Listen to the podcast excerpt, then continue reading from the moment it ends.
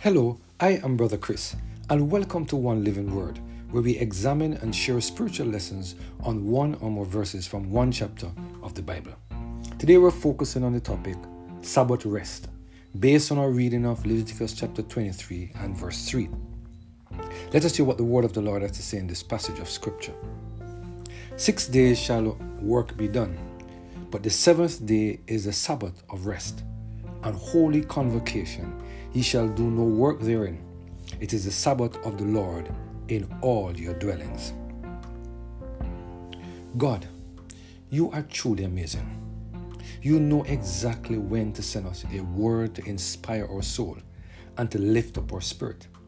Today, you decided to give us a message regarding the only weekly feast that you proclaim to the children of Israel. You look forward, we look forward to the important message that you will give to us today regarding this weekly feast. Let us turn our Bibles to Leviticus chapter 23. In this chapter, God outlined to Moses the various feasts that the children of Israel should partake of.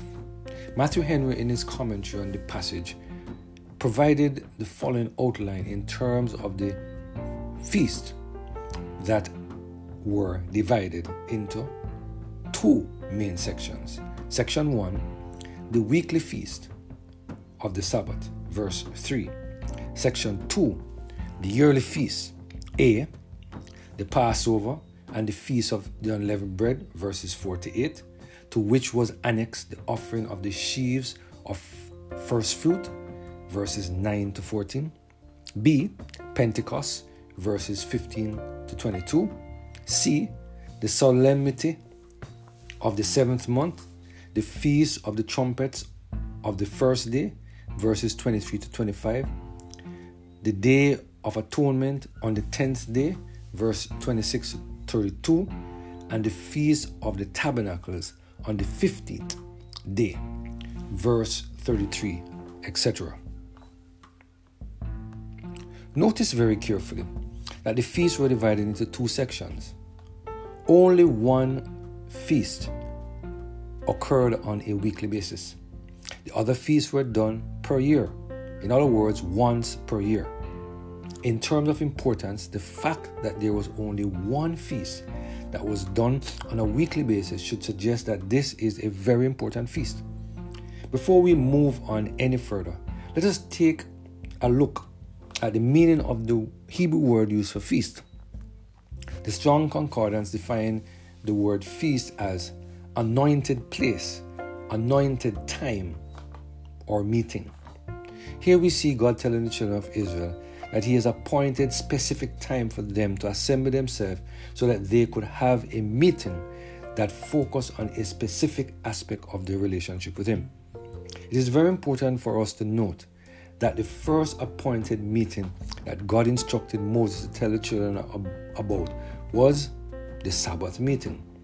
This was a reminder of the fourth commandment that was given to Moses on Mount Sinai. Let us turn our Bibles and look at Leviticus 23, verse 3.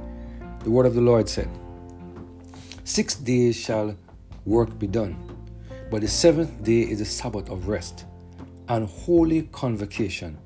Ye shall do no work therein. It is the Sabbath of the Lord in all your dwellings. Here we see God telling the children of Israel that He wanted them to have a weekly feast or a meeting following the six days of work. And on that Sabbath day, they would rest from all their work. This was a holy day, and therefore a holy convocation was expected to occur on this day. Notice very carefully that the Sabbath was a day of rest from work, not a day to rest. Let us take a few minutes to examine the meaning of the word convocation. The Webster Revised Unabridged Dictionary defines the word convocation as the act one, the act of calling or assembling by summons, two, an assembly or meeting, three, an assembly of the clergy by their representatives to consult on ecclesiastic affairs. Here we see the word the Lord, sorry, here we see the Lord saying to the children of Israel that on the Sabbath feast day or meeting day, that they should assemble themselves in one place. Matthew Henry, in his commentary on Leviticus 23, provided this insightful information on verse 3. This is what he said A repetition of the law of the, of the Sabbath is, is done in the first place. Though the annual feasts were made more remarkable by the general attendance at the sanctuary, yet these must not eclipse the brightness of the Sabbath. Verse 3. They are told, 1. That on that day they must withdraw themselves from all their affairs and business of the world. It is a Sabbath rest, typifying our spiritual rest from sin and in God. You shall do no work therein.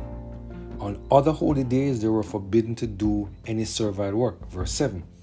But on the Sabbath and the day of atonement, which is also called a Sabbath, they were to do no work at all. No, not the dressing of meat.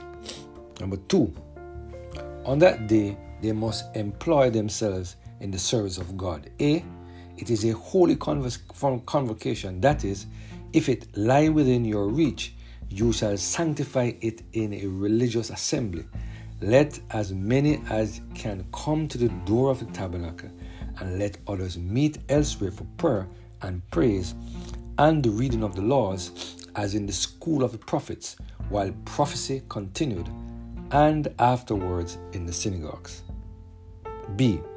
Whether you have opportunity of sanctifying it, a holy convocation or not, yet let it be the Sabbath of the Lord in your dwelling. Put a difference between that day and other days in your families. It is the Sabbath of the Lord, the day on which He rested from the work of creation, and on, and on that day which He appointed or appointed us to rest. It is to be observed in all your dwellings, even know that you dwell in tents. Note, God's Sabbaths are to be religiously observed in every private house by every family part, as well as by many families together in holy convocation. The Sabbath of the Lord in your dwelling will be your beauty, strength, and safety. It will sanctify, edify, and glorify them.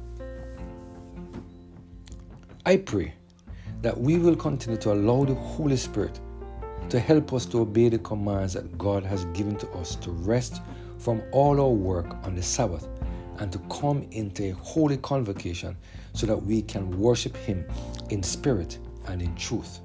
The Sabbath is a day of rest from work than a day to rest in bed. Let us pray.